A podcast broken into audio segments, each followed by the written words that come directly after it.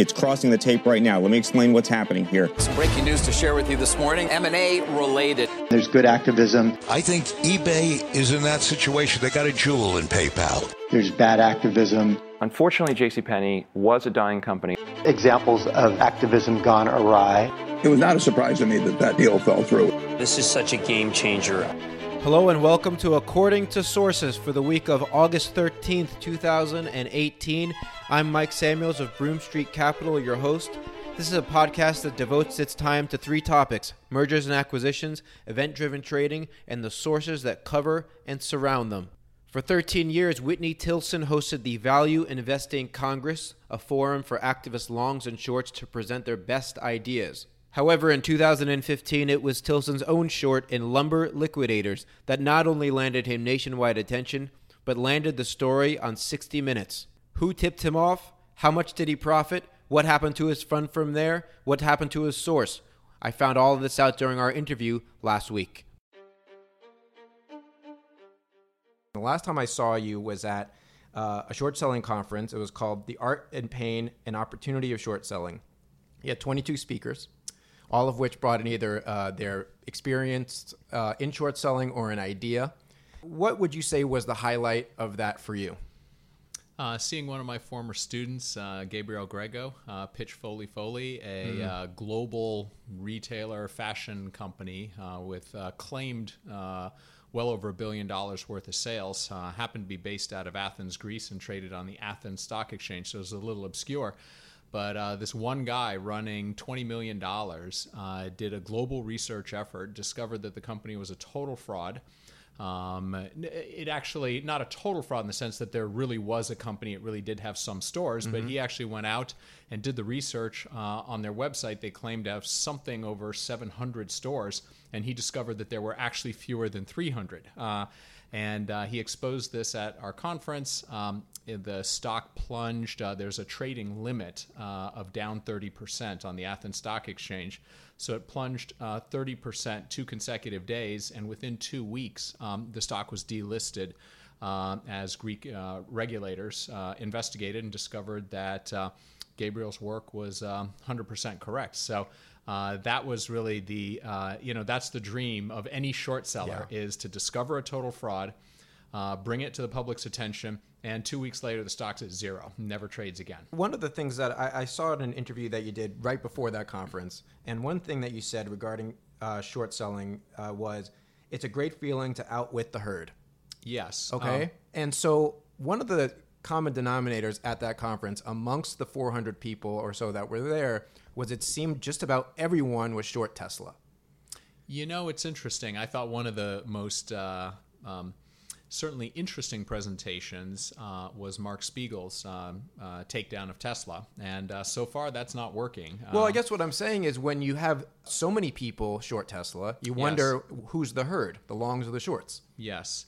Uh, well, look, given uh, Tesla's uh, where Tesla's stock is and the company's valuation, the herd is clearly bullish on Tesla, a company that has uh, has never had a profitable quarter in its existence yet still has what 60 70 billion dollar market cap. I still follow it. It was my worst short ever back in 2013 um, i was betting uh, that they were going to have production hiccups and uh, and quality issues like Which many new did. companies do. But the model s turned out to be a pretty much a home run product and that really saved the company and uh, I was too slow to recognize that, and uh, and really got burned on the short side. And I've been warning all of my friends ever since for about the past five years that Tesla is a bad short. Um, you it, it, has every red flag that short sellers look for. Mm-hmm. Uh, but um, the problem with shorting story stocks, stocks that aren't valued on any multiple of revenues or certainly earnings, um, is that there's no price at which they can't trade. Um, and Tesla has a hell of a story. There's no yep. question there's an incredible story there, right? Tesla isn't a one story stock, it's a half dozen story stock. Yep. Um, and until that story cracks, until something changes the perceptions of the people who are bought into that story, uh, this stock isn't going down. Uh, I spoke to someone recently, and he said to me, Wouldn't it just be a lot easier to short short it when it's already gone down fifty percent? See, that's the thing. Um, we teach now a full day seminar or a three day webinar. Uh, either way, a seven and a half hour of content Yeah. program. Specifically, uh, uh, we call it an advanced seminar on short selling, trying to capture and teach young people the lessons that my partner Glenn and I learned over 15 years of short selling. And uh, one of the key messages that we uh, tell our students is don't try to be a hero. You don't need to nail the top uh, of, a, of a high growth or story stock. Be patient. If you think that there is uh, there are rough seas ahead for this company, you don't have to short it when the skies are blue and the sea is calm and the company's cranking things out. Wait until not just there's a storm on the distant horizon. Wait until the storm's actually there. So you don't have to be a hero and short it on the way up. Short it when it's down 20, 30, even 50%. And there's often a lot more room uh, on the downside if you're right that the story is broken. No question. Um, I'm thinking of Valeant. You know, all you had Yeah. to do was wait for the catalyst in Yeah, Valeant, it as went opposed down to trading it at ninety-seven 250. percent. Yeah, ninety-seven percent peak to trough. You know, it's funny. Charlie Munger tried to warn all of them. I was in the front row um, in February uh, 2015 uh, when Charlie Munger just ripped Valeant. And this was when Valeant was on the way up. just the sewer Um, comment. Yeah, um, and uh, you know, uh, calling Valeant a, a sewer is an insult to sewage, Right. Um, and uh, and he compared it to uh, one of the classic scammy roll-ups of the 1960s, ITT under Harold Geneen, and he said this time it's worse. It's immoral. He called Right. it immoral because Valeant, of course, it wasn't just sort of a stock market promotion and all, but it was immoral, uh, unlike ITT, which actually wasn't harming s- sick people. Um, the business model of Valeant was buying older products and then jacking the price through the roof. So uh, you said that was February of 2015, Right, And you had an- peaked in another August. Yeah, you had Um, another big deal happen in February of 2015. Uh, I remember uh, I was on that lumber liquidators call when the CEO uh, politely mentioned during Q and A that they were going to be the subject of a 60 minutes segment that coming Sunday. And when I mentioned that story to people, they well they instantly say, "Wow, how much time did you have to short it?" And the thing about it was, a lot of people initially yawned at that. And the reason that they yawned was this clearly was not a company that had been a choir boy before this. They had gotten into trouble previously. So just kind of walk me through. Um, and it wasn't until the CEO said, "Well, just so you know, I stand by the safety of the wood." And as we know, there was illegal for, uh, levels of formaldehyde in the wood, and eventually it got on 60 Minutes. And just tell me about a how did you come across that information, and b how do you get that on 60 Minutes? Yeah, it was um, it was my greatest short ever, and like all of your greatest investments and all of your worst investments, um, it requires what Charlie Munger calls Lollapalooza effects. In other words, there were a lot of factors that all came together in just the right way to create uh, an, an enormous outlier experience. In this case, uh, the, one of the best shorts ever. Um, you know, the stock went from uh, 115 to eight at the bottom. Um, so what happened uh, very interestingly was you know, I was running a pretty big short book, maybe 50 stocks, um, and I know a lot of other short sellers, some of whom I've never even met personally. I just know them via email. They're on my email list. And one guy just sent the how did I learn about it? I never even heard of the company, never done the work on it until one of those guys. To this day, I've never met him, but he uh, runs a small fund out on the West Coast. Knew he was sort of a smart guy, and he sent me an email saying, "Whitney, take a look at LL. You'll like it." The story that an environmental group had exposed was that um, lumber liquidators, uh, that the mills that they bought from in China were buying illegally harvested hardwoods in Siberia that were being harvested by the Russian mob. Uh, the last home of the Siberian tiger, you know, the Russian Right. mob was clear cutting uh, these valuable hardwood trees. Um, Essentially, endangered species were there; it was protected, and they went in anyway. Exactly. That's what the Lacey Act is meant to combat. It's Right. an Endangered Species uh, Protection Act. The market shrugs off the raid and the illegal wood. Yes. How do you get to the the real story? Well, what's interesting is um, it's it's sort of a long story, and I'll try and tell it as briefly as I can. But I figured if they were cheating in hardwoods, which is only three to five percent of their revenues, that would not by itself explain a doubling of the company's operating margin from six percent to twelve or thirteen percent. Right. Um, it just mathematically couldn't couldn't be. Um, but I figured uh, there's probably a cockroach theory here, right? If, if the company is willing to cheat and cut corners in one area, they're probably doing so in other areas. Mhm. And by the way, when 50% of their product is being sourced in China, there's all sorts of opportunity to cheat. Uh, so I figured they probably had problems elsewhere. Um, that would that would explain the un- the inexplicable doubling of margins, but I didn't know where, and I'm a one person operation, so I figured, well, why not go public with it? and then maybe somebody somewhere might reach out to me with what's really going on. I gave a little six minute pitch on what was going on, and the stock dropped 12% the next day. It was a very effective pitch, but I still didn't have the poisoning their customers with formaldehyde laminate um, Yep. story. Um, and, um, and then I waited, and nothing happened. And it took probably five, six months later, into the spring of 2014, that finally somebody reached out to me. And to this day, neither I nor 60 Minutes has ever identified our source. But let's just say it was someone who was in the industry um, producing, manufacturing flooring in China. Um, who had tried to sell to lumber liquidators and couldn't because he couldn't hit their price because they were buying from other Chinese mills at a much lower price. And he couldn't figure out why because he felt like he ran a very efficient factory. This is an Um, American in China? Um, yes. Okay. Uh, but was not running his own company. He was working for somebody else, but uh, Okay. he was he was working for a legitimate company, and he was competing against uh, some of the smaller Chinese mills. And so he was trying to sell to lumber liquidators, and he, he And he's getting undercut. And some some lumber liquidators said, you know, we'd love to buy from you, uh, but you got to hit this price. And it was a price well below what his costs were, even at no margin to him. Uh, they were they were uh, and they weren't bluffing. They were actually buying laminate flooring, which accounts for about 20% of lumber liquidators' uh, sales. They were buying it at 10% below his cost, and he went back and he said, you know, what am I missing here?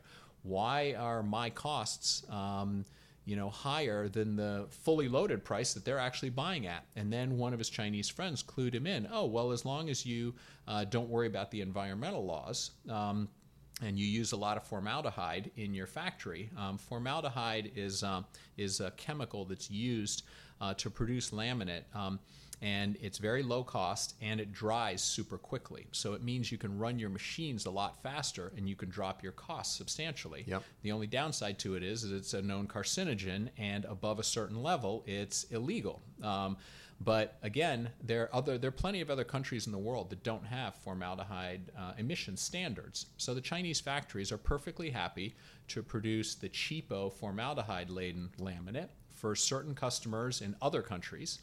Um, uh, or you can pay them 10, 15% more, and they'll make you what's called carb compliant. California Air Right. Resource Board is sort of the standard that everyone adheres to in the United States, even though technically it's only a California standard. Um, so, uh, so that's what he that's what he discovered. He discovered that Lumber Liquidators was buying non-carb compliant laminate flooring from these Chinese mills um, and bringing it in the United States and selling it to American customers. Claiming that it was carb compliant. Exactly, labeling it carb compliant. So the story, he gave me this story and he said, Whitney, you don't have to believe me. Just hire, there are plenty of labs that test for formaldehyde emissions. There's a certain standard way of doing the testing. Uh, go hire a lab. Uh, and go test. Uh, just go go have the lab. You don't do it yourself. There has to be a chain of custody. The lab actually goes to lumber liquidator stores and they buy uh, a selection of lumber liquidators products, Chinese made laminate. I told them what to look for and what to buy and what Yeah. to test. Um, and I spent five thousand bucks, and they tested three types of lumber liquidators flooring. And sure enough, it came in uh, loaded with formaldehyde, uh, two to two to six times higher than the carb standard. So at that point, uh, I, I had very good reason to believe that this was a widespread problem, that the story my source had given me was correct.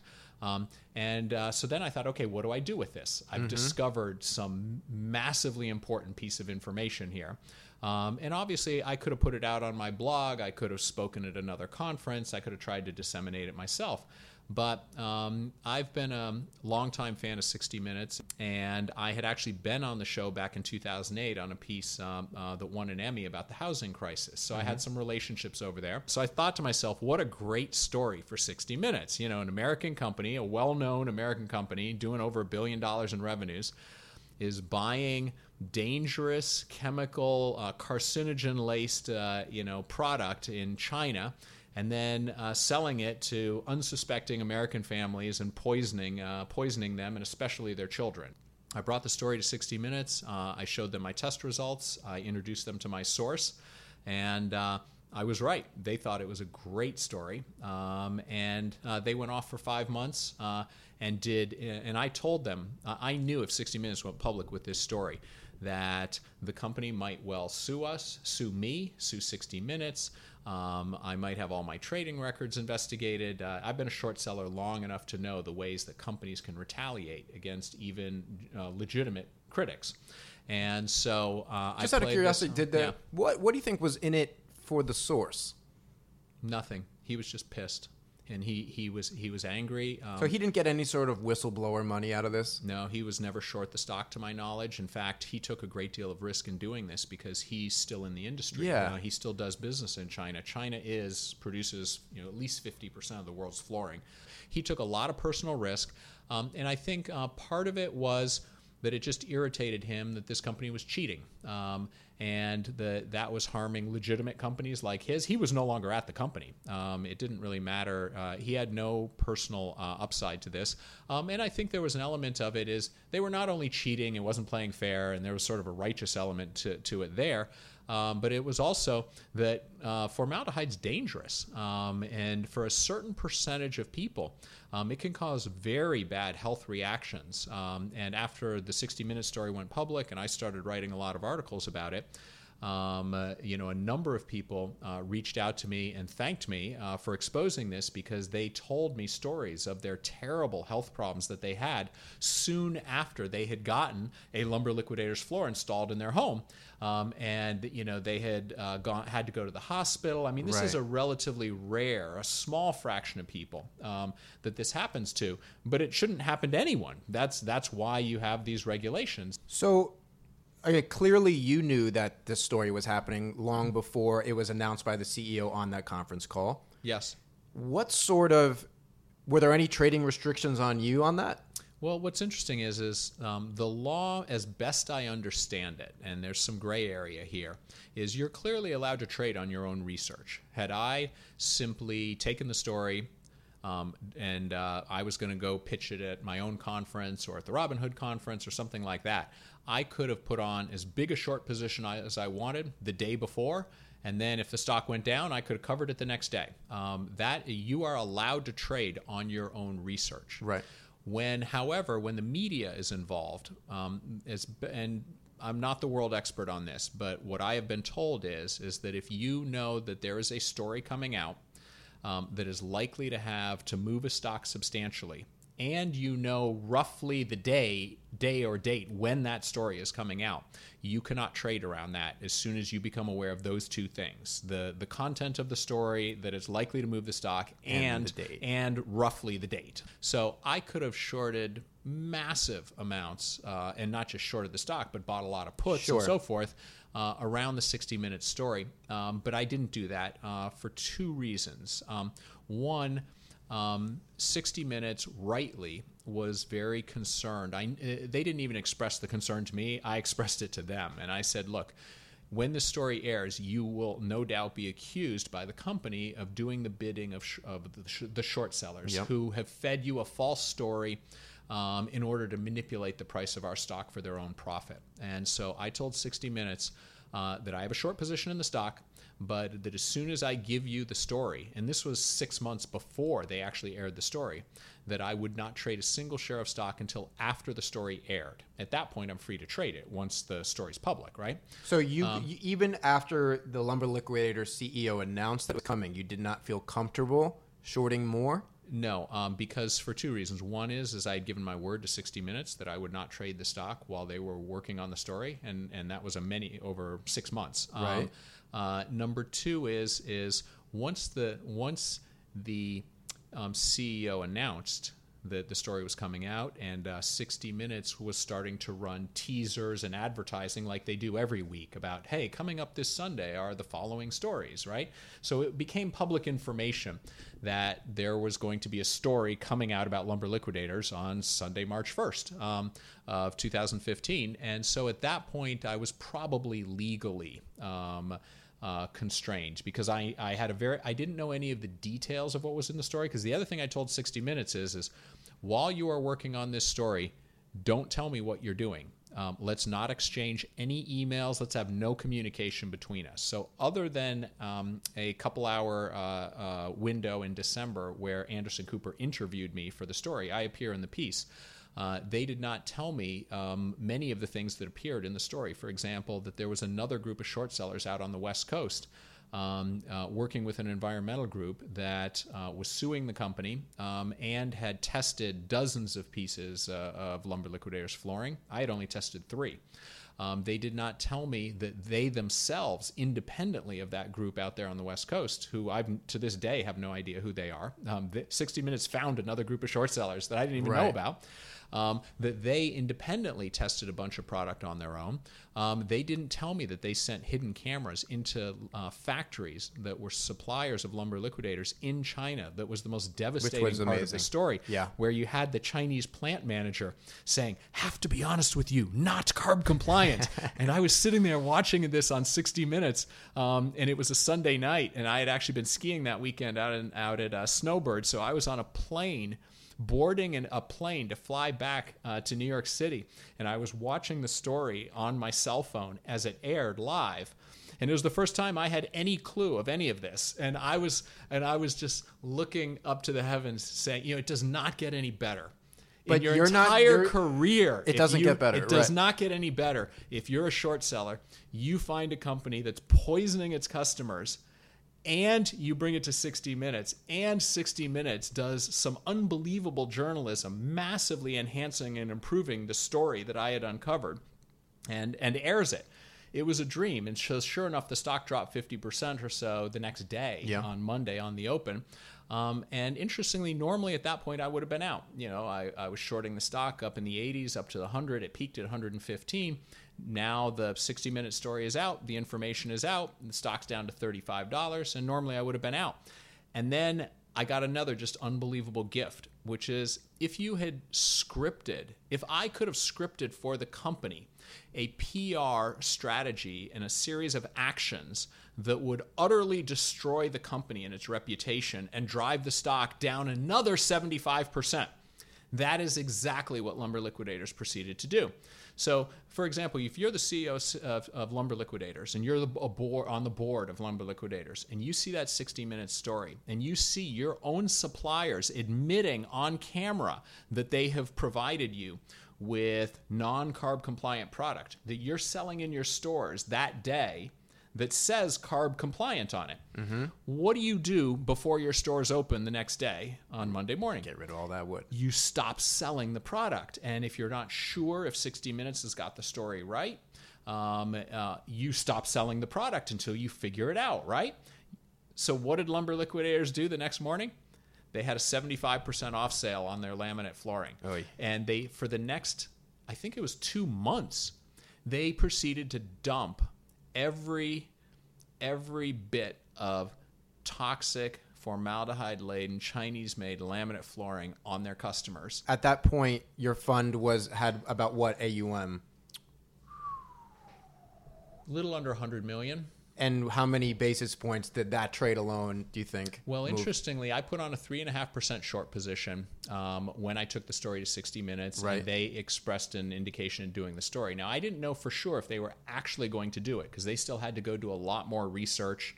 Um, and they could have done, they could have tested a bunch of product and maybe found that most of it was good. Sure. I'd only tested three pieces of product. So I told them, uh, I promise you I will not trade the stock unless until after you air the story. But if you decide not to air the story, you have to tell me because I'm going to take it to the New York Times or right. you know somewhere else. I'm not I'm not committing myself to be permanently locked up if you're not going to run the story, right? Uh, so I put on a 350 bip short position, which is about as big as I will ever put on. But right. still, it's only three and a half percent of your capital, right? Um, and sure enough, this uh, after the story aired, it went down a lot. But I ended up making 450 bips of performance on Lumber Liquidators that year because it, when the story aired, and I had already made, let's say, you know, uh, 200 bips on it right. because the stock was down 50 percent. Um, I made another 250 bips on it, shorting it all the way down 10, because right. as the story was playing out, um, I aggressively shorted more on the way down because the company kept. I, I couldn't believe that they were continuing to sell the product, not not just for a day or two after the story. This went on for a couple months. So, and this goes back to your point with the gentleman uh, Gabriel with Folli Follie, and you know when the, these really in-depth shorts that work tremendously, and you had even mentioned it at the at the conference where you're like, here's a guy who's doing tremendous work, and if you'd like to give some money to his fund, if you'd like to mm-hmm. invest with him, here's a way. And Yes. here's you you had a tremendous call. Yes. What changed for you afterwards? And and what do you think you know it feels like every other day we hear about a fund that raises a billion dollars. You know what do you think prevented you from getting heaps of money thrown your way after that? Yeah, um, the answer is is that my overall performance uh, was just poor um, for for a multi-year period, and even in 2015, where I made 800. Uh, the market was up a little bit that year, and I made 800 bips on the short side that year. It was uh, other than 2008 and nine, it was really the only period in which I ever made money in 15 years of short selling. Short selling was was is is a brutally difficult uh, endeavor. It's a great way to make a name for yourself um, if you're a smaller emerging manager to do uh, to do super in-depth work on any company and then be proven right. But it's especially noteworthy on the short side because a million people are out there pitching long ideas. Um, there's something that just uh that's more uh, unique. Um, well like you said it's, it's, great unusual. to outwit the crowd My thanks again to Whitney Tilson. Later this week, I'll be posting part two of this long form interview in which we discuss Bill Ackman, David Einhorn, Allergan, Valeant, and what the future holds for these two controversial fund managers. That's it for According to Sources for the week of August 13th. I will see you next week.